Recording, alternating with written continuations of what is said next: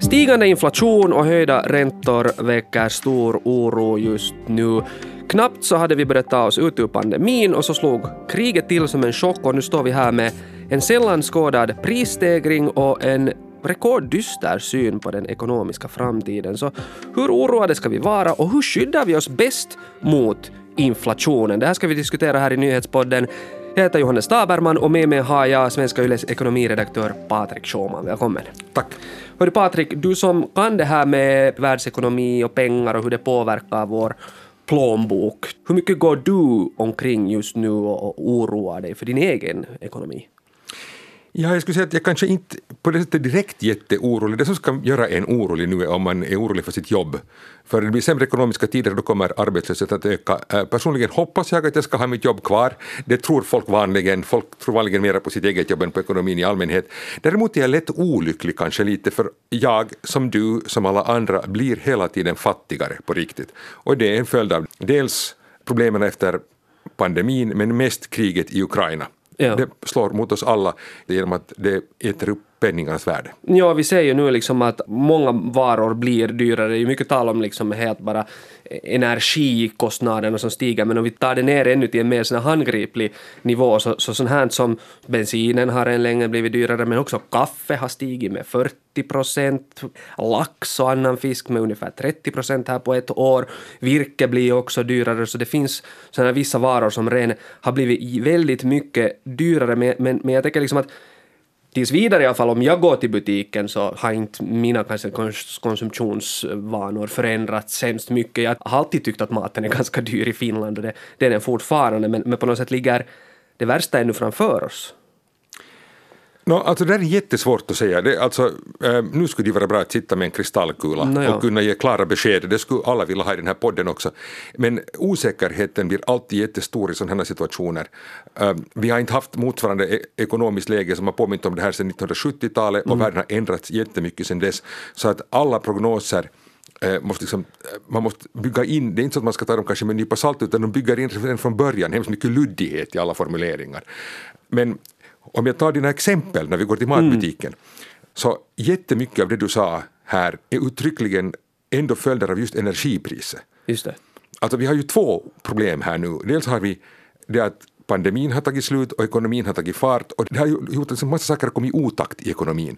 Vi har inte tillräckligt råvaror, vi har komponentbrist, de här värdekedjorna fungerar inte, vi har liksom containrar på fel ställen i delar av världen vi får vänta mycket på produkter, mycket av det här är ett problem. Och sen nu energipriserna från det här kriget i Ukraina och det här, också de här sanktionerna mot Ryssland och motåtgärderna som höjer till exempel matpriserna mycket. Allt det här när du går i matbutiken, det är mycket just energipriser som av olika orsaker också höjer matpriserna. Så att det är liksom samma källa till problem där. Just det. Jag tänker liksom att ännu i början av, av året ungefär så, så, så tycker jag att hemskt många ekonomiska experter försökte liksom lugna ner den här oron för, för stigande inflationen, för inflationen började ju stiga redan före äh, kriget, men nu har det satt fart. Men då sa man att ja, men ta det lugnt, att det här, det här är tillfälligt, det här är över, övergående. Men, men nu har det liksom bara fortsatt stiga och fortsatt mm. stiga och kriget kom på med alla de effekter och det har förvärrat situationen. Så var står vi nu? Kan vi liksom tvingas leva ännu länge med en stigande inflation? Det där är ju hundrapoängsfrågan. Mm. Alltså ingen vet riktigt hur utdragen den här inflationen faktiskt blir. Och det beror mycket på det att vi inte vet hur det går i kriget. Mm. Det var vi kanske kan säga att så småningom, lite långsammare än man tänkte sig vid årsskiftet nog, att, men så småningom den här, de här problemen som den här pandemin orsakar, ja. så ser man kanske att åtminstone en början på slutet, det börjar lite reda upp sig där. Men det här kriget är ju en faktor som ingen kan säga någonting om. Men trots allt så till exempel Europeiska centralbanken har ju räknat lite på det här mm. och de eh, ser kanske lite optimistiskt, jag menar deras stora mål är att vi ska nå 2% inflation. Och nu förutspår de att vi nog ska komma ner till den, men frågan är hur länge det tar alltså. Att, att det här året verkar nog vara en ganska stor risk att vi lever med hög inflation och sen får man se hur det går sen efter det. Men, men jag tänker ändå på liksom den här krigets effekt. Men om liksom kriget i Ukraina skulle ta slut om en månad, så, så jag menar hur snabbt återspeglar det sig sen liksom i inflationen i priset på varor. Att, att går det att säga liksom hur snabbt liksom den här inflationen reagerar på förändringar i världen? Tyvärr inte i det här fallet. Nej. Eh, för att nu är det så att det som höjer här nu inflationen i Europa, vi ska säga vi talar också mycket inflation i USA och många mm. blir oroliga för det, men det är lite ett annat kapitel, så jag tittar på Europa nu. Så det är ju den här energifrågan. Och där ser vi ju att också om kriget tar slut i Ukraina om en månad, så är det jättesvårt att veta hur mycket handel kan vi börja sätta igång med Ryssland. Där är, liksom, där är jättemycket som har rivits sönder av förtroende och handelskontakter och möjligheter. Europa kommer att måste satsa mycket på energi och de här kostnaderna kommer att vara höga en tid. Men mycket handlar också om hur mycket kan vi då få liksom flytande naturgas, köpa från andra håll, kanske få lite stöd mm. för att liksom man kämpar mot det här Ryssland också efter det här kriget. Så det är lite svårt att säga men, men det här har nog Europeiska centralbanken räknat med och de påstår att vi ska gå ner mot 2% i alla fall. Ingenting sker så där över en natt i ekonomin. Mm. Mm. Men det här är de här stora osäkerhetsfaktorerna. Ja, Just nu ligger inflationen i Finland på ungefär 5,8 procent, men vad kan liksom bromsa upp den där inflationen? Du talar om de här energipriserna. Är det liksom den dag när vi är helt oberoende av, av rysk energi och bara liksom har hittat andra sätt att få billigare energi och få ner de här energipriserna? Hänger allt på det eller finns det något annat som kan bromsa upp inflationen? Ja, det skulle vara jättebra, det är en viktig sak, men vi har ju en broms. Europeiska centralbanken har som en stor uppgift att försöka hålla inflationen som jag sa till 2 procent och det kämpar de för. Ja. Så det som då händer är att de höjer räntan. Det är det som en centralbank kan göra för att bromsa upp inflationen och det gör man för att man tänker sig att inflationen hänger ihop med en överhettning i ekonomin. Och då ska man bromsa ekonomin och det gör man genom att göra lånen dyrare så att alla som vill liksom satsa pengar och tror massor på framtiden och så här inte ska ha råd att ta så mycket lån som de egentligen skulle vilja. Men eh, nu så har vi ett sånt skede var de här räntehöjningarna som vi kanske kan vänta oss i framtiden inte nödvändigtvis blir så stora i det här skedet ännu. För det vad vi nu ser, alltså de saker som jag talar om här som är problem, de kan man inte rå på med räntehöjningar. De här problemen i världshandeln, inte får vi mera komponenter till industrin bara för att eh, Europeiska centralbanken går och höjer räntan och inte får vi billigare energi. Men om vi skulle få ett sånt problem att, som man är orolig för, att folk kräver jättemycket högre löner i ett skede då det inte finns liksom någon grund för det i ekonomin. Ekonomin har inte vuxit utan man bara ökar mängden pengar. För det går ju liksom sämre i ekonomin när vi har en sån kris. Mm. Så då så får vi just en inflation så att pengarna bara börjar förlora i värde istället. Och det här vill man inte ha och då kan vi få se räntehöjningar. Det här ser man nu i USA men inte ännu i Europa. Mm. Jag tänker liksom att, att inflation, när, när varor blir dyrare, så det måste ju slå hårdast till mot de som har de minsta ekonomiska marginalerna. Eh, så, så det är de som ren liksom då har låga löner eller, eller inte vet om de har jobb i, i framtiden. Men hur, hur liksom skyddar man sina pengar och sin egendom bäst från inflationen om inflationen liksom så att säga börjar äta upp på dina sparpengar? Ja, det här är ju tyvärr inget om. Inflationen äter nu ja. upp våra sparpengar, speciellt de som är på bankkonto. Och då skulle man vilja kunna komma med jättebra andra råd och, och jag har intervjuat till exempel Roger Westman som är en ekonom som inte säljer sådana placeringsobjekt och som kan det här som jag tänkte var intressant att höra. Och det tråkiga var det att, att när jag frågade honom vad han vill ha för alternativ till de här bankkontona där vi vet att vi förlorar pengar så sa han att trots allt så är det här skedet speciellt om man behöver pengarna någorlunda snabbt och vill ha tillgång till dem. Så det finns inga alternativ, alltså det finns inget bättre alternativ för tillfället. Uh, vanligen under bättre tider uh, när man går till en placeringsrådgivare så brukar de säga att på lång sikt ska man satsa i aktier. Mm. Att det är alltid bra.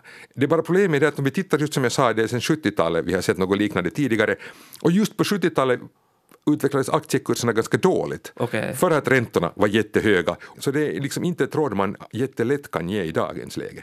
Och sen om man bostadssparar till exempel. Mm. Så om man skulle satsa pengar på något vis i fastigheter så eh, okej, okay, de kan också sjunka i värde och man kan förlora pengar men då är det ju så att, att om man får mindre för sina besparingar så har också bostäderna sjunkit i samma takt. Men det är inte jättelätt att komma med sådana enkla råd, vet, att, att göra det här enkla saker nu och det kommer att vara bra, speciellt i ett sånt här läge i ekonomin. Ja, det, det, låter ju nu som att det är väldigt liksom krångligt att förstå vad som är rätt att göra nu för att på något sätt försöka skydda sina pengar. Och om man tittar på liksom konsumenternas framtidstro så har den rasat eh, verkligen. Jag menar, både synen på den egna ekonomin och Finlands ekonomi eh, är betydligt lägre nu än vad det har varit på, på länge och ungefär hälften av konsumenterna ser att här i Finland att de, de, de, de liksom eh, tänker skjuta upp sina bostadsköp eller stugköp eller sånt här, att man vill liksom vänta med att göra sådana stora eh, investeringar. V vad händer liksom med ekonomin om folk inte vågar konsumera utan pantar på sina pengar i väntan på något sätt på, på bättre tider?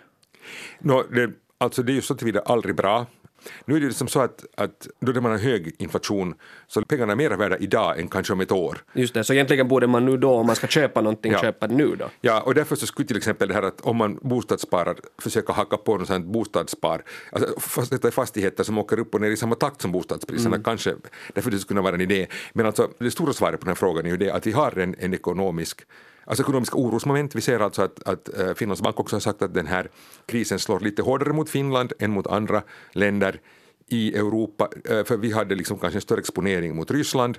Men alltså det stora är det att det här blir bara värre om alla håller i sina pengar. Mm. För då får vi också en nedgång i den inhemska konsumtionen som också skapar arbetsplatser och i sig en motor för att hålla ekonomin igång. Mm. Så att det blir en sån här ökad effekt av det här. Alltså folk hör nyheterna och det är helt en logisk slutsats men det bästa från ekonomins del skulle vara att om folk inte skulle liksom panikera kanske hemskt mycket åt någondera hållet. Mm. Stabilitet är alltid bättre. Men jag funderar just då att hur ska man då när det finns liksom de här orosmolnen och de här stora frågetecknen kring hur det här kaotiska världsläget nu påverkar världsekonomin äh, framöver.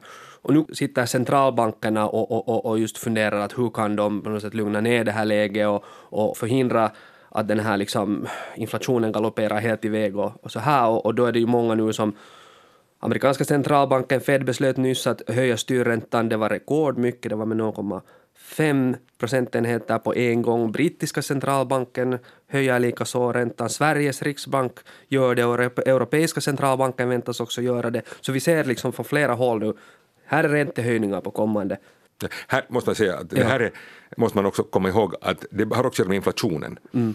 För äh, mycket här har att göra med att räntan måste sättas i proportion till inflationen.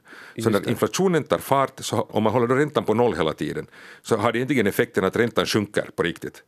Just det, ja, alltså, men, eh, men ska man då så, det här se som en bra signal att de gör så här, eller är det, ska man se det som en varningssignal att de här räntorna börjar höjas av centralbanker på olika håll? Det är ju en tråkig signal förstår jag och folk är rädda när de hör det men så där, om man tittar från ett makroperspektiv liksom uppifrån på ekonomin så är det egentligen bra att äh, centralbankerna reagerar i tid. Just nu har vi i USA det läget att många bedömare anser att USA har startat på tok för sent att de tänkte just så där som du sa i början av året, de tänkte jättelänge att den här inflationen är jättetillfällig, den kommer att liksom, komma ner av sig själv, det finns ingen orsak att vidta åtgärder mot den och de fortsätter liksom att stimulera ekonomin, de liksom matar pengar in i ekonomin med olika stödköp.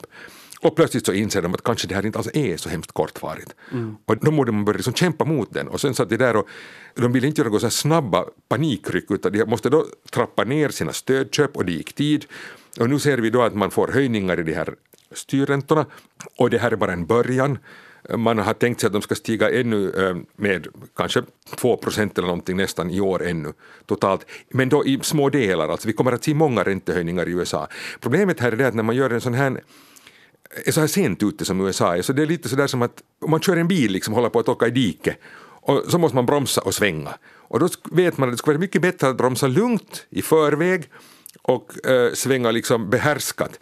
Att sen när man måste tvärbromsa och svänga bilen när det är lite sent så då är det svårt att behärska, man vet inte hur mycket ska man egentligen bromsa, hur mycket ska man, det går lätt hänt att man här liksom inte riktigt hinner läsa effekterna av vad de här åtgärderna orsakar ekonomin. Liksom. Mm. Och det är lätt hänt att i och med att en räntehöjning, det tar ganska länge innan den äter sig genom ekonomin, ett och ett halvt till två år har man talat om. Och det har inte centralbanken i USA tid att vänta på, utan de måste fatta beslut mycket fortare. Så de måste fatta beslut om räntehöjningar utan att veta hur effektiva deras tidigare räntehöjningar har varit, hur mycket de bromsar upp ekonomin. Och då går det lätt så att de höjer liksom för mycket den här räntan och, och faktiskt tvärbromsar ekonomin istället för att bara liksom lite bromsa behärskat. Så det om vi i Europa i tid börjar höja räntorna så är det mycket mer behärskat och centralbanken hinner läsa ekonomin mycket bättre. Så det är nog bra om bankerna ansvarsfullt i tid börjar titta på det här och kan liksom bättre anpassa sig till den verkliga ekonomin och kanske också låta bli räntehöjningar om man, om man tänker att de bromsar upp ekonomin för mycket när vi nu ser att energipriserna också liksom är ett problem. Ja, jag tänker just liksom att jag som bostadsägare som, som förstås är intresserad av att följa med nu liksom den här ränteutvecklingen. När liksom börjar räntorna vara på en sån nivå att jag borde börja vara orolig? Jag menar nu startar vi ju från historiskt låga, låga nivåer när vi nu ja. talar om den här räntan. Igen så ska man jämföra med inflationen. Alltså när räntan går över inflationen så är det så den börjar bli dyr förstås. Ja. Och om den blir flera procent högre än inflationen så då blir det ju dyrt. Alltså man försöker ju att det här inte ska vara något som pågår länge men när ekonomin kastar och saker är i otakt så kan man råka ut för också för en vanlig konsument ganska långa tider av sånt här i princip. Men för tillfället så ser vi inte ännu något hot om det här. Att ganska lugn skulle jag säga att man kan vara i det här skedet, men det lönar sig att ha en buffert i sin ekonomi i och med som sagt att vi blir hela tiden fattigare. Så det är liksom kanske det rådet man kan ge. Då kanske man inte heller ska liksom öka sin egen skuldsättning så att säga inte för mycket i alla fall. Mm. Att jag kanske skulle säga att om, också som jag sa här nu att det kan löna sig om man bostadssparar att placera i bostäder, kanske köpa sin bostad redan idag när pengarna är värda mera än i framtiden när de är värda mindre, så kanske det lönar sig ändå att titta att man inte skuldsätter sig för mycket. Man ska klara av att betala liksom lite dyrare amorteringar på sitt lån. Det finns väldigt mycket att uh, ta i beaktande med andra ord här på den ekonomiska fronten just nu. Många frågetecken. Uh, Tack ändå Patrik Sjöman för att du kom hit och, och förklarade hur, hur läget ser ut på inflationsfronten och ekonomiska fronten just nu. Tack. Du har lyssnat på Nyhetspodden med mig Johannes Taberman, Anne Heikkilä skötte tekniken, Ami Lassila producerade. Fortsätt lyssna på oss.